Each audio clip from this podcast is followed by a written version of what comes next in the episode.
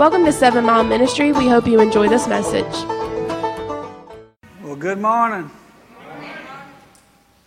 Let's get together and say this. Um, everybody came in here one way or the other. And you can hear the word, and you can leave out better. You can ignore the word, and you can leave out the same. You can just let it go right over your head. You can just sleep the whole time, not hear a single thing. You go home same way you came in. But the idea is to hear the word, receive the word, let it penetrate that heart, get a revelation, get some answers to some questions, and leave better than you came. Amen? If we don't leave better than we came, eh, you wasted your time. That's just the truth. We, we need to leave better every Sunday. Amen? So let's just say this. Let's make a declaration and just, just everybody get together and say, I'm leaving better. I'm leaving better. Amen. That's good. And anytime we go and meet with somebody, talk with somebody, uh, have a friend at work, whatever is going on, you need to always leave them better than you found them. Speak some words of encouragement and be always be Christ-like. And they can act like a, you know what, horse's honey. And you can still be Christ-like and just leave them better than you found them. Amen. Now we don't always do that, do we? Sometimes we act like the horse's honey. But uh, the idea is to leave them better, and you'll leave better too. So, anyway, we're going to get into the Word here. Uh, if you haven't been with us the last few weeks, actually, it's four weeks ago. This will be the fourth week. We've been talking about prayer. And this will probably conclude the prayer series. I, I guess I really don't know. I know I'm leaving here. Me and my family, after church, we're going to the beach and coming home and going down south to Clanton to preach Saturday and then um, back up here again Sunday. So I don't know what we'll get into Sunday, but it'll be good. And um, uh, before I forget this, next week, August the 14th, 15th, and 16th, we're going to be having a men's conference. That's all ages uh, old to young, young to old. 14th, 15th, and 16th, right here. So um, make plans to be here if you're a man. And uh, invite another man to come with you. On Friday, we're going to eat. You can use the food to lure them here. Seems to work pretty good. So anyway, we're going to get it get going here. I got a, I've got a question for you. I want you to answer this question. Don't answer the others. But this first one's real simple. Does God have all power? Yes. He does have all power. God has all power. And don't answer these. This is just a question. God has all power. Do we need to pray for Him to release it? How, what do we do? do? Do we pray until you bother Him enough? I mean, these are things I've thought in my, in my mind and things that I've heard people preach about. Pray until you bother Him enough. Because in Luke 18, there's somebody bothering an unjust judge. And I heard a sermon the other day and thought you've lost your mind because it's saying if you bother God enough, He'll show up in your life. Because uh, the, the woman bothered the unjust judge enough till he finally did what her request was. Well, God's not an unjust judge. So you can't compare him to the unjust judge because he's a just judge. Now, I understand the story, and I'm not getting into that story, but uh, you don't bother him enough to get him to move. Um, do you talk him into it? Sweet talk him, bribe him? I've tried that before. Lord, if you can get me out of this, I'll live for you. I'll serve you. I'll never do that again. I'll change my ways if you can just, you know, sweet talking. Right? I mean, just like sweet talking to a human being. Hey, Dad, if you can give me an advance on my allowance, I'll do this or do that. Uh, and we approach God the same way. Um, other things, is there a certain amount of prayer for different situations? In other words, do I need to pray more to get God to show up in this situation because it seems really big to us? And this, this one's small, so I can pray less for this situation. Well, the biggest situation that we could ever have, uh, God can just flick his pinky and t- take care of it. A big situation to us is not a big situation to him. Let me just go ahead and tell you that. Sickness and disease and any type of a relationship problem, any type of a money issue, you fixing to be bankrupt, lose everything you got, that's, that's a big deal on, on our scale. But as far as God's concerned, that's not that big of a deal. It's a real small thing. Do you understand? Y'all with me? So, is there a certain amount of prayer for each situation? Do we earn answers? If I go to church every Sunday, maybe God will answer my prayer. If I tithe, if I'm a good person, if I pray, if I read the Word, He's keeping a tally, and, and if I can earn it, I, can, I, can I just earn it? That's where most Christians are, is they try to earn it because it starts from a childhood. You got to earn everything. You got to earn your allowance. You got to earn your pay. You got to earn a position on the ball field. You got to earn an A, B, C, or D, or F. Whatever you earn, you earn it. We transfer that over into our Christian lives, and let me tell you, that's not the way God designed it. So, uh, I want you to understand some, some things right here before we get going. And uh, like I said, we've been talking about prayer. And understanding a couple things right here is going to help you to pray, okay? Y'all, y'all, y'all awake this morning? Good. So I want to start off right here in Romans, the fifth chapter, the 17th verse. Says, For if by one man's offense death reigned through the one, much more those who receive abundance of grace and the gift of righteousness will reign in life through the one, Jesus Christ. Now, for one man's offense, death reigned. That's Adam, Eve. They made a mistake. Death reigned from that time on. Uh, death, we were, we were in a prison of sin. He couldn't get, get out of it. It says, but much more of those who receive the abundance of grace. Receive, that's a key word, receive the abundance of grace. Abundance means more than enough because where our sin abounds, grace much more abounds. You can't out sin the grace of God. You can't out sin the forgiveness. Amen? And the gift of righteousness, which tells you you can't work for it, it's a gift. How do you receive a gift? You hold your hands out and somebody puts the gift in your hand. It's personal. They give you a gift and you receive the gift. A lot of times we go, no, we can't take that, or no, I hadn't earned that, or I hadn't worked for that. It's a gift. You know, it feels good to give somebody a gift. You like it. It feels good to God. He likes to give you a gift. He did give you a gift, His Son, Jesus Christ. He gave us forgiveness for our sins, didn't He? Um, but we receive the abundance of grace. So, where do I want to go from there? Um, well, I'll just stop there for a moment. So, this thing that you receive, there's a, there's a there's a war going on, a battle going on. We can use a football game for an example. Okay? God's the coach. Jesus is the quarterback.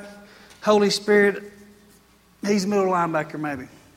They all out there. They all on the same team, though. Okay?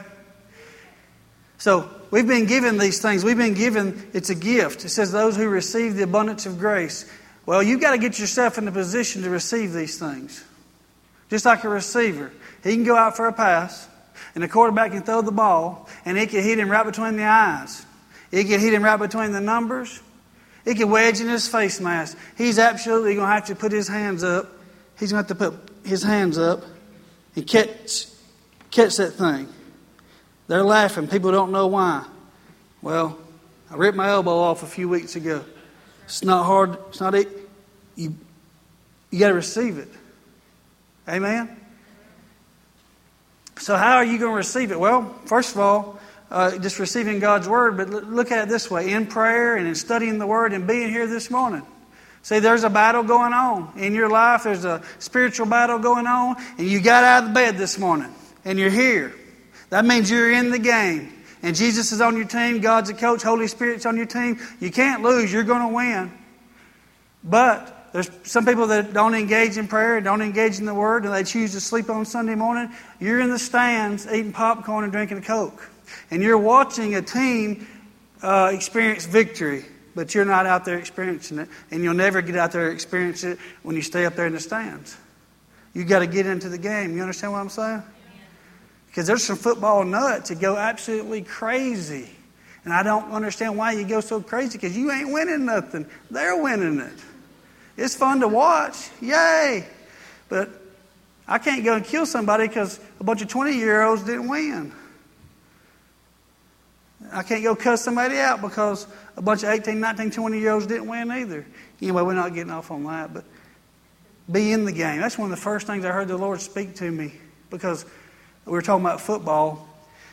And I can't remember the whole conversation. Well, actually, I can remember it, but that's too long. But anyway, first things he spoke to me was, that's all you do is watch. what he was saying is, you're not in the game. You're just watching the game. I remember very clearly. I know exactly where I was at. I was up here on Main Street sitting in the excavator digging the side of a hill down. And uh, I mean, I heard it tangibly, like He's in there with me. But anyway, it's a gift of righteousness, the abundance of grace. Now, I want you to, to, to understand that. And in Ephesians, the first chapter, the fifth and sixth verse, having predestined us to adoption as sons by Jesus Christ Himself, according to the good pleasure of His will, to the praise of the glory of His grace, by which He uh, made us accepted in the beloved. But let me back up here. He predestined us to adoptions as sons, sons and daughters. Guess what? When you're born in this world, your daddy was the devil. But you're born again. You've been adopted, you've been adopted into a whole new family. You're not of this world, you're of a different kingdom. You're in a different family. And in that family, guess what? There's an inheritance. It belongs to you. Don't you want everything that belongs to you? I want everything that belongs to me. Um, in Ephesians, the first chapter, it says, the 11th verse, In him we have obtained an inheritance, being predestined according to the purpose of him who works all things according to the counsel of his will. But the thing I want you to see right here is uh, we have obtained an inheritance. There's an inheritance. You should want it. I mean, if your father worked his entire life and he made millions of dollars and he put it away in an account and he passes away and he left you the millions of dollars, would you want it? Would you want it? Absolutely, you'd want it. Now, let's just say you're already a big, let's say you're Bill Gates and his daddy left him a million dollars. Now you're not putting a value on the million dollars, but would you want it? I'd want it. You know why? Because my daddy left it for me. Because I want it. I, want what he. I want everything my daddy left for me. He left it for me. He wanted me to have it. I want it. So you need to look at it that way. That uh, as a child of God, you've been adopted into this new family, and um, we're supposed to reign in life. The very first scripture we read there about death reigned. We're, death's not supposed to reign. We're supposed to reign in life and be victorious.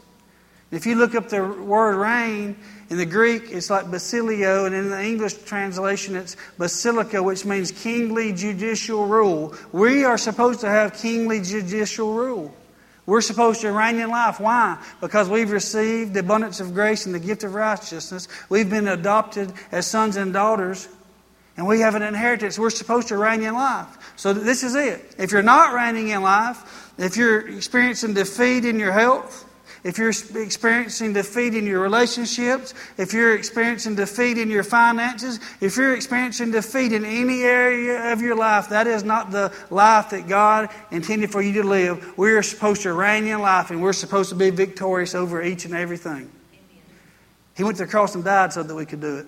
He gave us this gift called righteousness. He gave us the abundance of grace.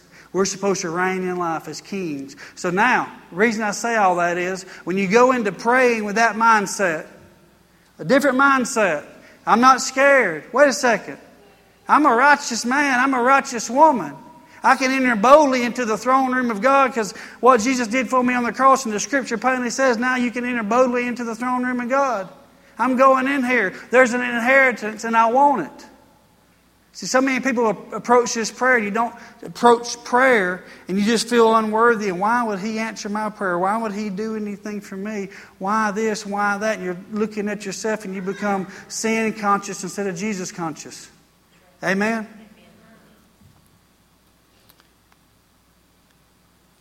Well, hopefully that'll help you.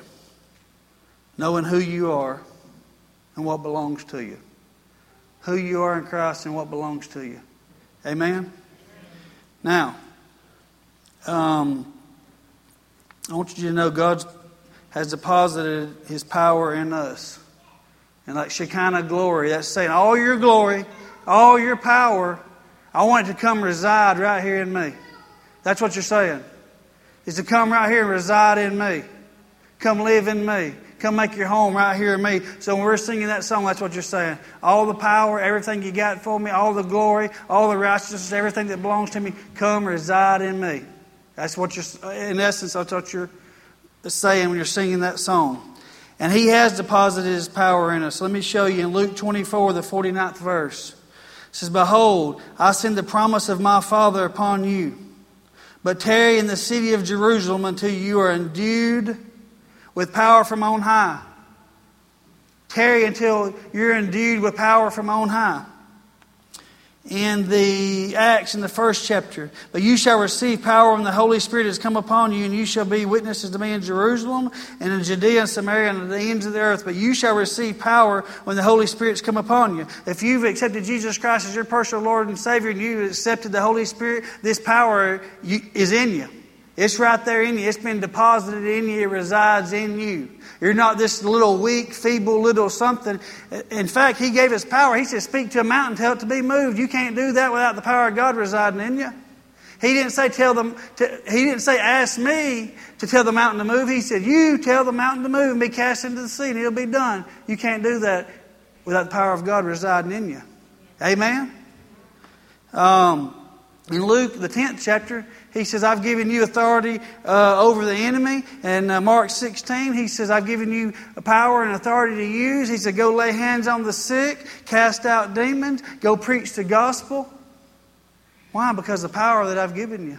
It's the power that I've given you. The power is on the inside of you. God has deposited His power in us. A lot of people go through life and they don't know they have any power in them.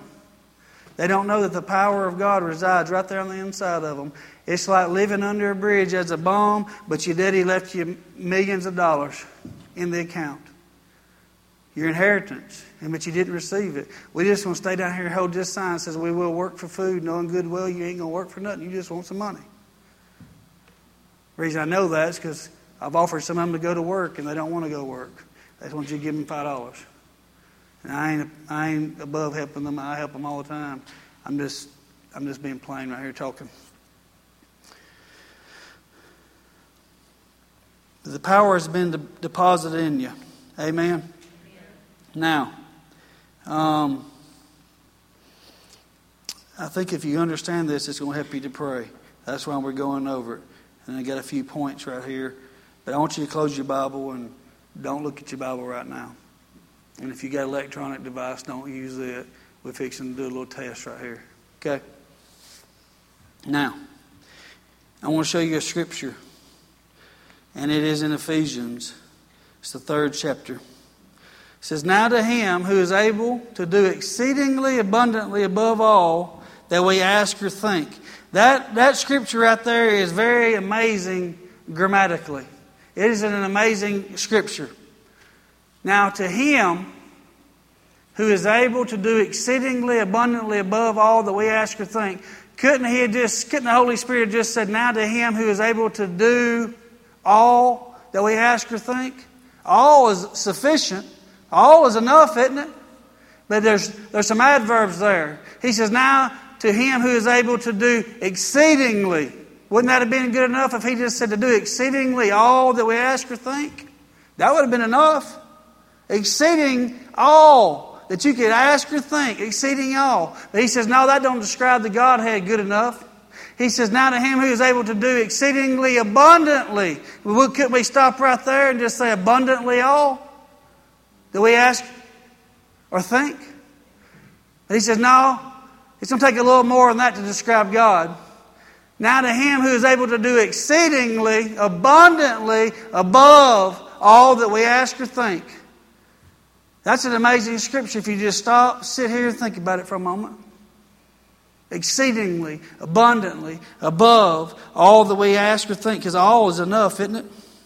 So here's the question I've got for you. If He's able to do this, then why doesn't He? Why doesn't He? Well, we don't have our Bibles open and nobody's looking at their phones. What's the rest of the scriptures say? Does anybody know? I knew she was going to say that. I knew she was. She could probably quote something out of like Ezra or something. Habakkuk. According to the power. There's your answer. There's your answer. Let's put the whole scripture on there. According to the power that works in us. According to the power that works in us. If he's able to do it, why doesn't he? Because the answer is right there. According, and I looked the word according up in the Greek, and it, the word's kata which means to measure out or to distribute. Measure out or distribute according to the power that He works in us. So, in other words, He's able to do exceedingly abundantly above all that we ask or think, according to the power that works in us, according to what we measure or distribute out. So, how much God, how much of God's power are you distributing to your situation?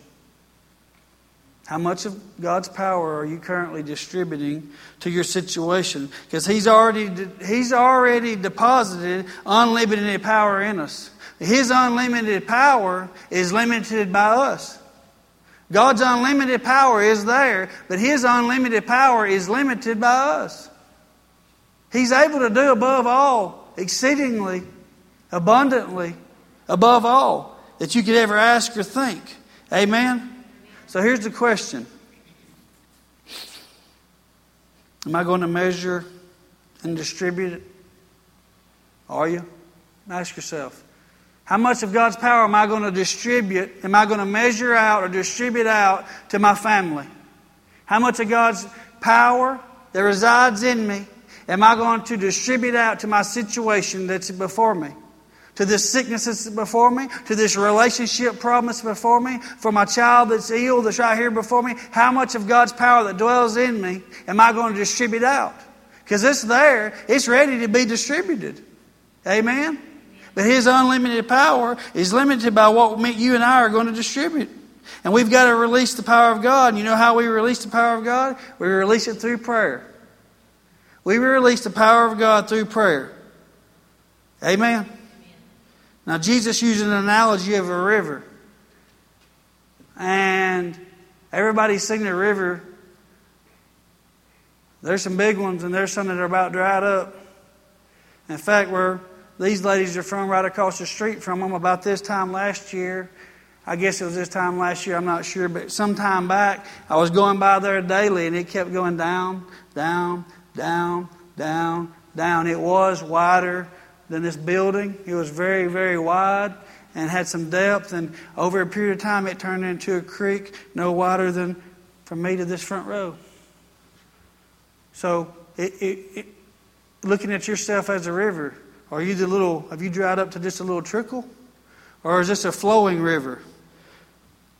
In John, the seventh chapter, this is a good one.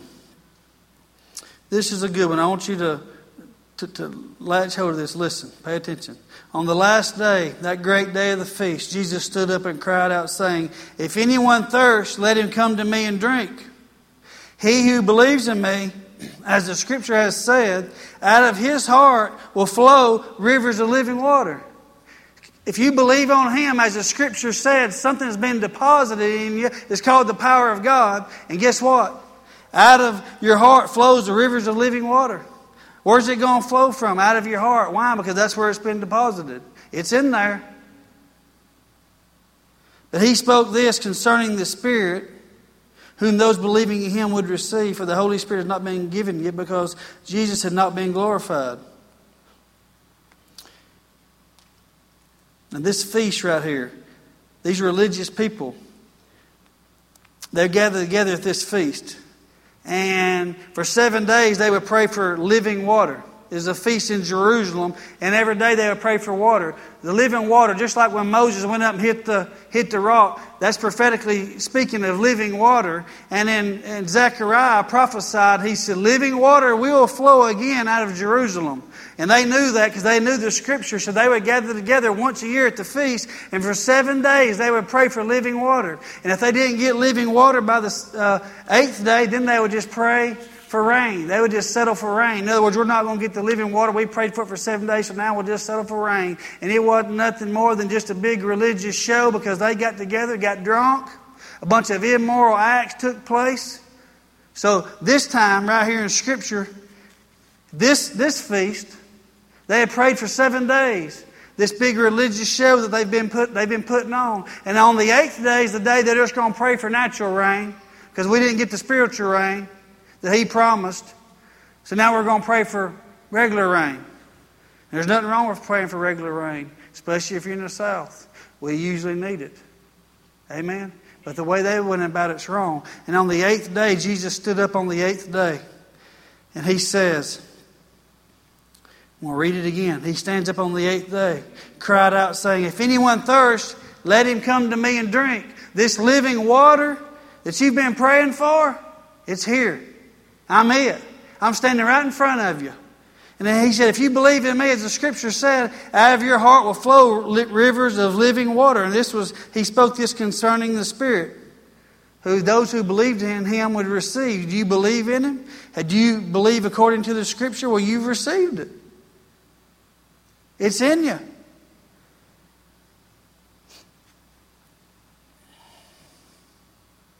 How much power is flowing out of you? The power's there. I used this the other night on Wednesday night. We're doing a little teaching. We're talking about a water faucet. See, so many people are probably praying, God, turn on the water faucet. Turn the faucet on when you should be praying, release the power because the faucet's down here on your end. And some people put more uh, faith in the hot water at your house than you do the power of God being released in your life. Because I guarantee you, we'll turn that thing on at my house, in my bedroom. It takes so long for the hot water to get there. I'm wondering if the hot water tank's at my neighbor's house. I wish the power meter was over there so he could pay my bill. But it's not. It comes. Man, it was high this month. Dear Lord Jesus. If anybody wants to give you, give you preacher a tip, I'll take it. I'm just kidding. The more faith that we'll turn it on and I'll just wait. I know it's coming. And I know it is. I do it every day. Take a shower every day, believe it or not. And I just wait on it. And I just wait on it. And I just wait on it. Boom, there it is. It comes. And the thing about prayer is we turn the water spigot on and we go, ooh, it's cold, and we quit. We quit and we go looking for another way to get out of the situation. That didn't work. Oh, it's still cold. And we quit. Today, what we're talking about is why, why don't you stop praying? That's basically the title of its prayer part four. But why keep praying? That's what I'm trying to say. Why keep praying? The water's cold. Why keep waiting? Just like the song we sang, we wait for you. Why? Because He's coming. You just got to stay with it.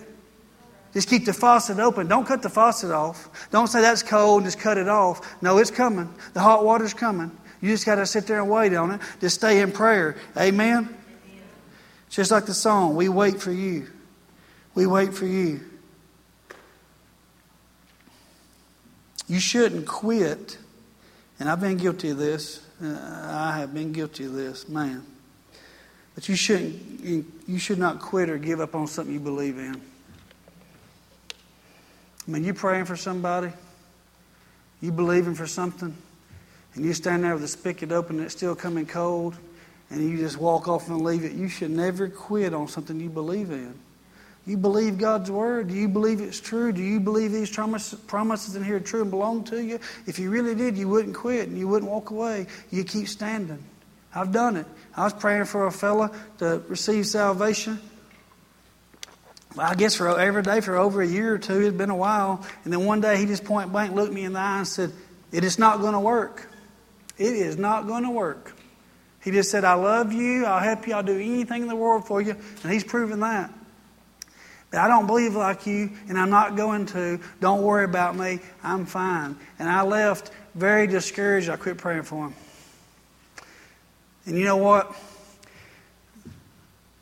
The Lord reminded me of it during this series. Why'd you quit? You don't believe my word's true? You don't care about him enough? You don't want him in heaven with you? And conviction. Mm, I've been praying for him every day. Amen.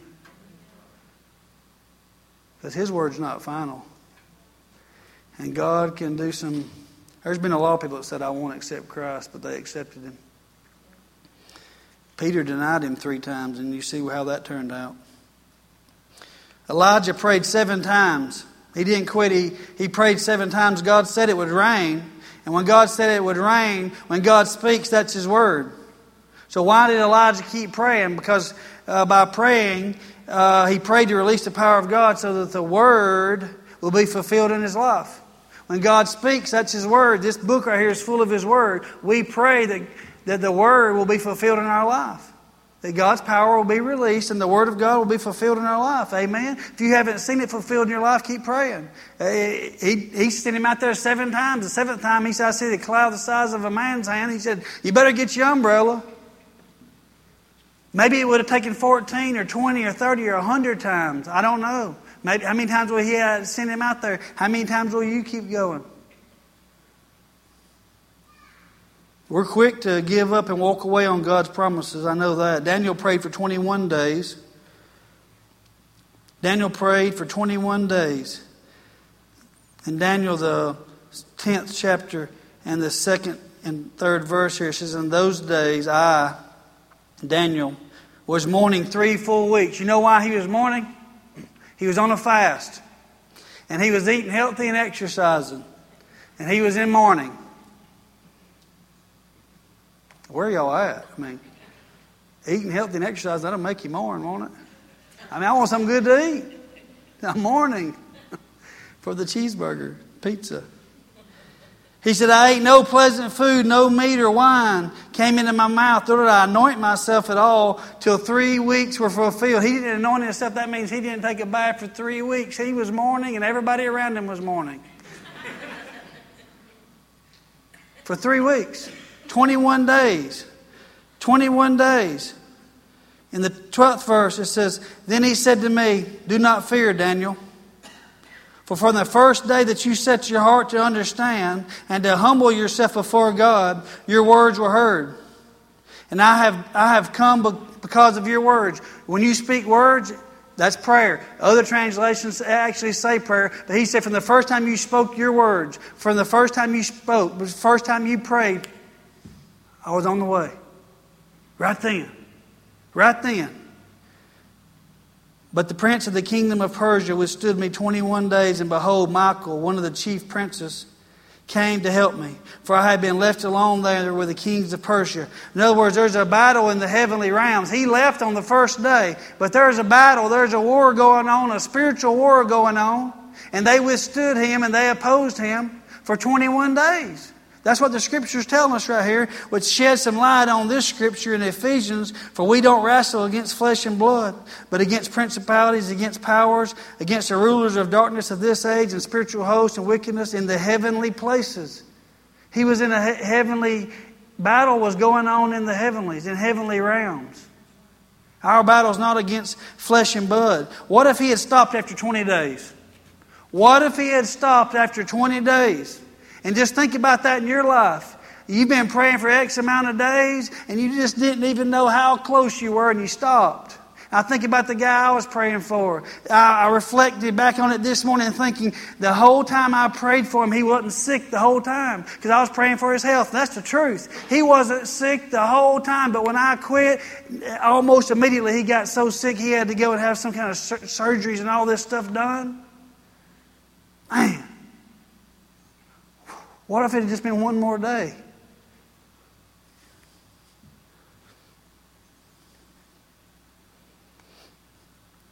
What if it had just been one more day? Everything that we've been provided, everything that we need has already been provided. Everything that we needed done in our lives was done on the cross. Jesus said, It's finished.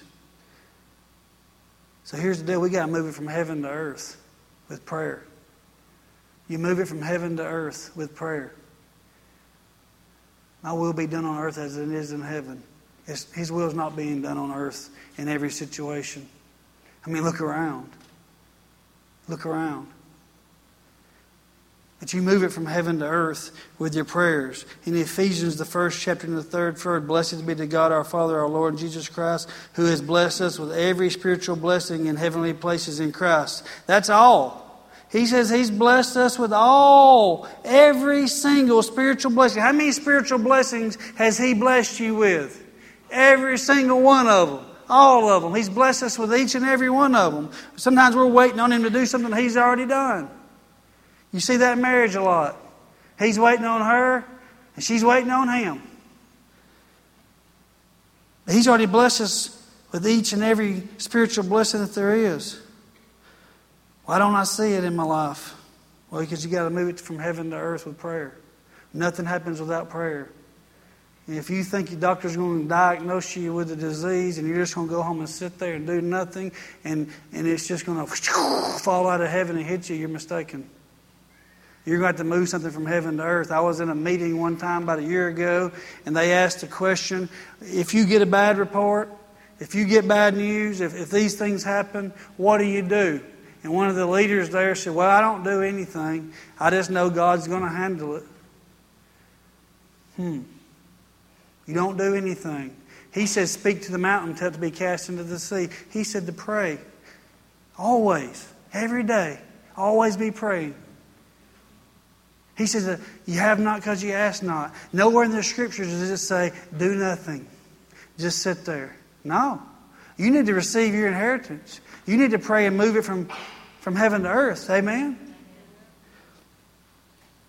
Now, we're fixing to get into to a little something right here. It's kind of deep. But what I always try to do, and I actually not in a prideful statement, but I, I think I'm uh, one of my strengths is taking something that's complicated and, and making it easy to understand. That's what I try to do. And it takes a lot of time studying and reading the Word and getting into things and looking things up so I can understand it myself. Because I can't explain to you something I don't understand, right? But some of this scripture right here, you, you get into the Old Testament or you get into Revelations, you're like, ooh, what in the world is this? Right? So you may say, what in the world is this? I'm fixing to tell you what it is here just briefly. In Revelations, the fifth chapter, the eighth verse. This is pretty exciting. This is pretty exciting. Now, when he had taken the scroll, the four living creature, creatures and the 24 elders fell down before the Lamb, each having a harp and golden bowls full of incense, which are the prayers of the saints. Golden bowls full of incense, which are the prayers of the saints. Get a hold of that. There's bowls in heaven. The incense smell good to God. We talked about it last week. We talked about the incense. Y'all remember? It's something that's pleasant smelling. He loves the smell of it. we pray and we worship Him. That makes incense. But there's bowls up there full of uh, incense, which are, are the prayers of the saints. So your prayers are filling these bowls. Think about it. There's a bowl up there for your marriage. There's a bowl for healing. There's a bowl for finances. There's a bowl for relationships. There's bowls for each and every area of your life. And you're praying, it's filling these bowls. You're filling these bowls with your prayers. They're just sitting there.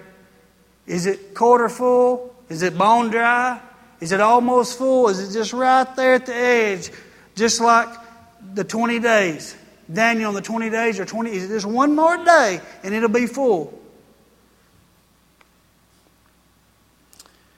Revelation's the eighth chapter.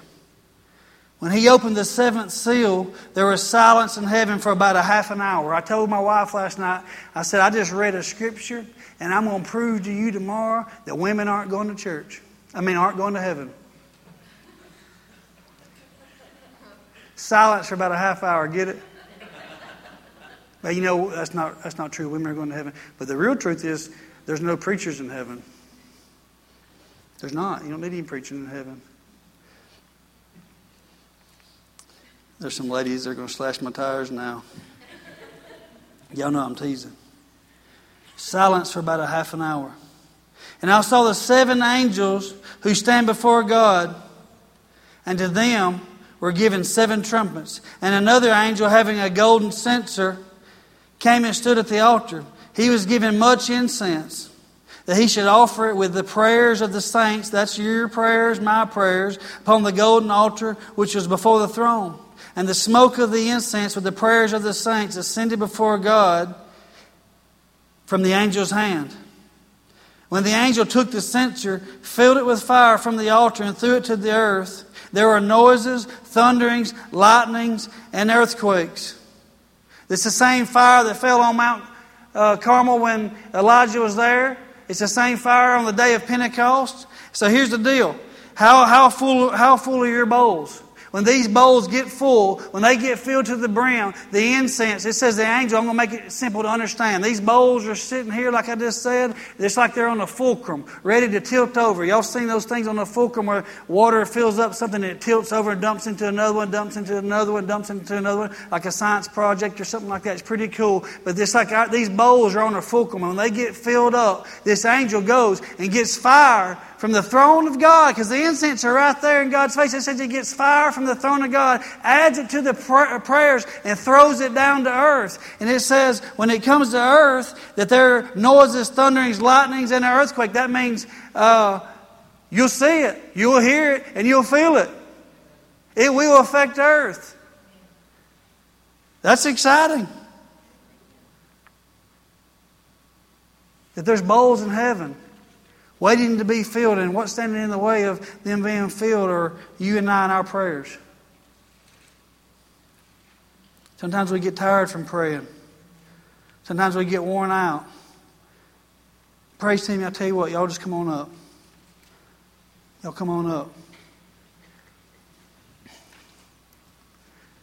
The Bible says, Don't grow weary in well doing, for in time you'll reap a harvest.